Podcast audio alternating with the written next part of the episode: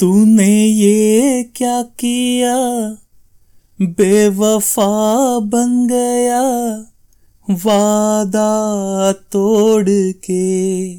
चल दिया इस तरह, राहों में तू मुझे पीछे छोड़ के। आगे तू निकल गया। साथी तू बदल गया तोड़ी दोस्ती।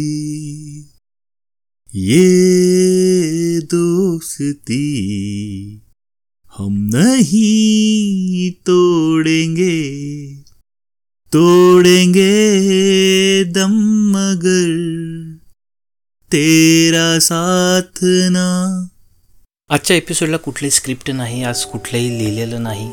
जे मनात येईल ते बोलायचं. हे ठरवून ह्या एपिसोडची सुरुवात केली मी. तसंच वेळेचं बंधनसुद्धा मी नाही ठेवलेलं. जे जसे विचार मनात येतील तसे ते रेकॉर्ड करायचे. एवढंच माझ्या डोक्यात होतं. त्यामुळे कदाचित हा एपिसोड मोठा होईल. तुम्ही सर्वांनी तो जरूर ऐकावा. अशी विनंती.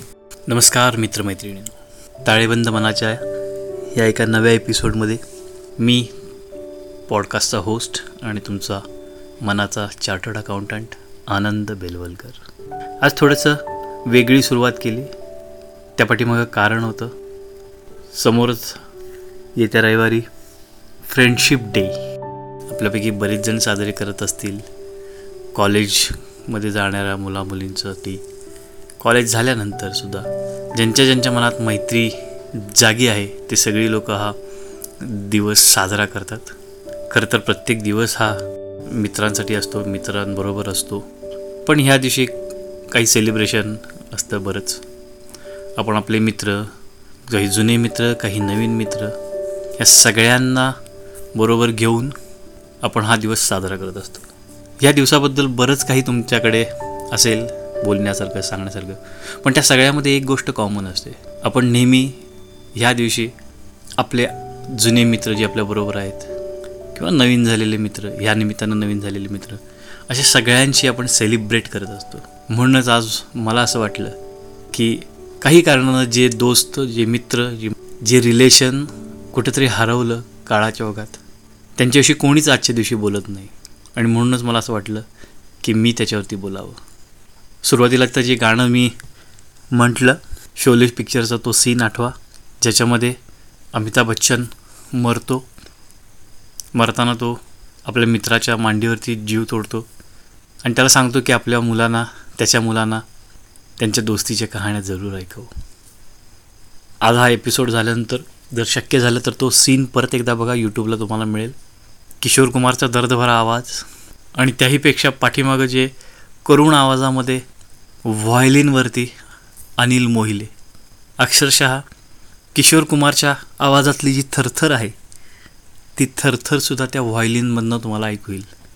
एवढा तो तो पूर्ण प्रसंग त्या व्हायलिन आणि किशोर कुमारने जिवंत केला आहे नक्की ऐका. म्हणूनच आपण आज बोलणार आहोत. अशाच काही राहून गेलेल्या काळाच्या ओघात मागं पडलेल्या काही मित्रमैत्रिणींबद्दल. मी कोणाच्या इथं वैयक्तिक काही बोलणार नाही आहे पण मी जे बोलणार आहे मला खात्री आहे की आपण सर्वच जण त्याच्याशी नक्की रिलेट करू शकाल.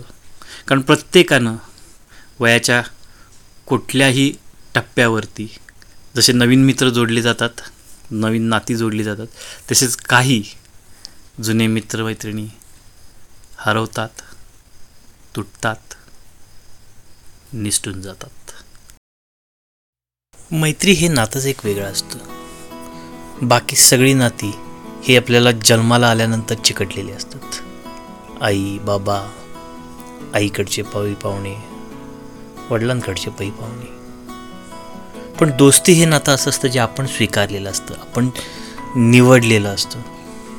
वयाच्या विविध टप्प्यावरती आपल्याला निरनिराळे मित्र भेटतात. कोणाची दोस्ती क्षणापुरती असते तर काही जन्मभराचे सोबती होऊन जातात. असं हे मैत्रीचं नातं खूपच अनोखं आहे.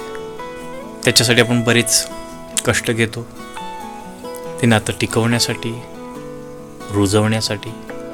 पण बऱ्याचदा असं होतं की काही कारणास्तव कधी शिल्लक कारणास्तव तर कधी काही मोठ्या कारणाने अशी नाती तुटतात. खरंच ही नाती तुटतात का हो? एखाद्या माणसाशी न बोलणं म्हणजे नातं तोडणं असं होतं का?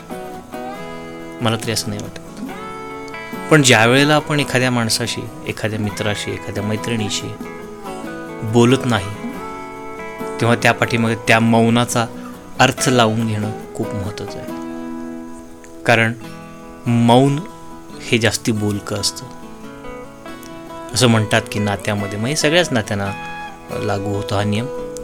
जोपर्यंत त्या नात्यामध्ये भांडण आहे तोपर्यंत ती गोष्ट चांगली आहे. अजूनही तिथं आशा आहे. पण जेव्हा माणूस भांडण करत नाही समोरच्याला रिस्पॉन्स देत नाही. त्यावेळेला ते नातं मरणाच्या दारात जाऊन पोचलेलं असतं. कधी कधी असं होतं की आपण खूप भांडतो. पण ते भांडण हे जिवंतपणाचं लक्षण असतं. कारण जेव्हा तुम्ही म्हणता की आता जाऊ दे काय बोलायचं? असं म्हणून तुम्ही समोरच्याला रिस्पॉन्स करत नाही. त्यावेळेला ते नातं संपत आलेलं असतं. असं होऊ नये. कुठल्याही नात्यामध्ये वादविवाद भांडण हे असतंच. त्याशिवाय मजा नाही कुठल्याही नात्याला. तसंच दोस्तीचं पण आहे मैत्रीचं पण आहे. काही वेळेला आपल्याला गोष्टी पटतात काही वेळेला नाही पटत. पण ज्या वेळेला तुम्ही एखाद्या गोष्टीला रिस्पॉन्स करायचं बंद करता सोडून देता त्यावेळेला कुठंतरी मनाशी ही जाणवलं पाहिजे की हे नातं एका धोकादायक रेषेवरती उभं आहे. कारण नात्यामध्ये संवाद हा हवाच. भांडण हा सुद्धा एक संवादाचाच भाग आहे. काही वेळेला गैरसमज होतात पण ते गैरसमज किती ताणले जातात. फक्त गैरसमज ताणले गेले म्हणून एखादं नातं तुटतं का? म्हणून एखादी मैत्री तुटते का? काही वेळेला एखादा गैरसमज हा क्षणिक किंवा तात्कालीन असतो पण त्याच्या पाठीमागं काही पार्श्वभूमी असते की ज्याच्यामुळं ते नातं त्या गैरसमजानंतर तुटतं. आपल्याला असं वाटू शकते की अरे काय एवढ्या छोट्याशा गैरसमजवरून एका छोट्याशा गोष्टीवरून हे नातं तोडलं. पण असं असत नाही त्याला पाय खूप मोठी पार्श्वभूमी असू शकते. जसं हिमनगाचं एक टोक आपल्याला पाण्याच्या वर दिसत असतं पण त्याच्या आठपट मोठा हिमनग पाण्याच्या खाली असतो जो कदाचित आपल्याला कधीच दिसत नाही. सो काही काही वेळेला असं नातं तुटण्यापाठीमागं ते हिमनगाचं टोक असू शकतं. खूप काही त्या व्यक्तीनं सहन केलेलं असू शकतं. त्यामुळं माझी तुम्हाला सर्वांना एक विनंती आहे. तुमच्या कुठल्याही नात्यामध्ये विशेषतः मैत्रीच्या नात्यामध्ये जर समोरचा माणूस तुमच्याबरोबर भांडण करायचं वादविवाद करायचं आर्ग्युमेंट करायचं बंद करत असेल तर कुठंतरी चेक करा. असं होऊ नये. की तुमच्या मौनाचा अर्थ त्यांना वेगळा घेईल किंवा त्याला ते कदाचित कळणार पण नाही. असं होऊ नये. तेव्हा ह्या एपिसोडमध्ये मी कुठल्याही प्रकारे कुठलाही उपदेश देणार नाही कुठलाही संदेश देणार नाही आहे फार मला काही माहिती असं अजिबात सांगणार नाही आहे एवढीच विनंती करेन की ह्या फ्रेंडशिप डेला जसे आपण तुम्ही आत्ता जे तुमच्या मित्रमैत्रिणींबरोबर मज्जा करताय तसंच जे मित्र जे मैत्रिणी आपल्यापासून दुरावल्या. त्यांचं काही काळ स्मरण करू. कारण आयुष्यातला काही खूप सुंदर काळ आपण त्यांच्याबरोबर घालवलेला आहे. त्याबद्दल आपण नक्कीच त्यांचे त्यांना आभार म्हणणार नाही. कारण दोस्तीमध्ये आभार मानायचे असतात. पण आपण त्यांना आठवण तरी त्यांची नक्कीच काढू शकतो काही कारणाला ते दुरावले. अशी आशा करतो की जसे माझ्या आयुष्यात काही दुरावलेले मित्रमैत्रिणी होते ते माझ्या आयुष्यात परत यावं तसे तुमच्या सर्वांच्या आयुष्यात तुमचे दुरावलेले दुखावलेले मित्र मैत्रिणी ती नाती परत येवत हीच सदिच्छा. शुभरात्री.